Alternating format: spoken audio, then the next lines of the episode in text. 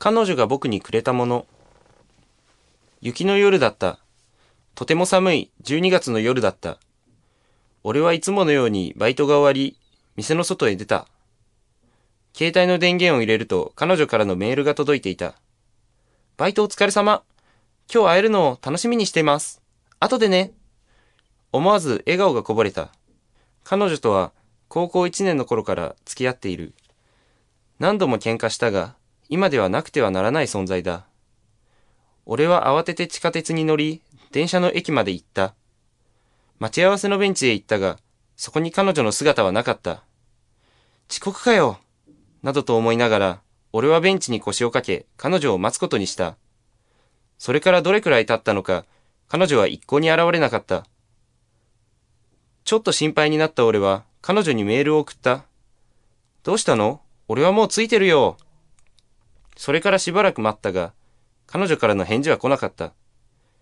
何度電話しても、彼女は電話に出なかった。それからどれくらい経ったのか、突然俺の電話が鳴った。その電話は彼女のいとこの母からだった。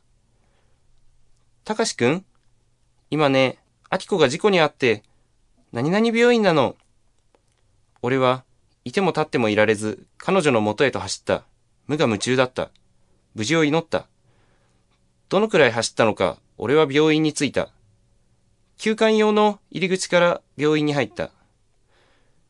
あきこは？あきこは大丈夫なんですか？看護婦さんは真剣な顔で、落ち着いてください。今先生が来ますから。と言った。俺は黙って看護婦さんについていった。病室の前には彼女のおばさんが肩を落として座っていた。かける言葉が見つからなかった俺は、軽く頭を下げ、おばさんの隣に座った。おばさんの話によると、俺との待ち合わせのために、街に向かう途中、横断歩道で雪で滑り止まれなかった車にひかれたそうだ。彼女の容体は俺の想像以上に悪く、今夜が峠だそうだ。俺は信じられなかった。ついさっきまで元気で俺にメールをくれて笑っていて、いつも隣にいてくれた彼女が、今すごい遠いところに行こうとしている。そう考えただけでとても怖くなった。震える膝を必死で抑え込め、こぼれそうになる涙を必死でこらえた。次の日、朝日が昇る頃に、彼女は息を引き取った。信じられなかった。俺の目の前でベッドに横になり、動かない彼女は、まだ暖かかった。今にも起き上がり、いつものように、おはよう。彼女の手を握ると、まだ暖かかった。動かない彼女に何度声をかけても返事は返ってこなかった。ただ、俺は彼女の隣に座っていた。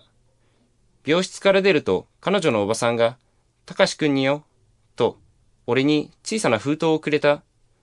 どうやら彼女のカバンに入っていたものらしい。病院の庭にあるベンチに俺は腰をかけ封筒を開けた。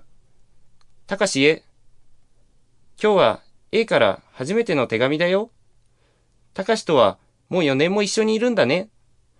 初めてたかしを見たとき、この人だなって思ったんだよ。本当に毎日毎日楽しくて、たかしとの時間は私にとって宝物だよ。なんか恥ずかしいからこの辺でやめとくね。本当に一緒にいてくれてありがとう。そしてこれからもよろしくお願いします。PS、クリスマス楽しみだね。あきこ。涙が溢れた。彼女の丸文字はなんだか優しく彼女本人のようだった。涙がこぼれないように上を見上げると空は青くとても綺麗な朝だった。小鳥のさえずりがこだましていた。俺はただ泣いていた。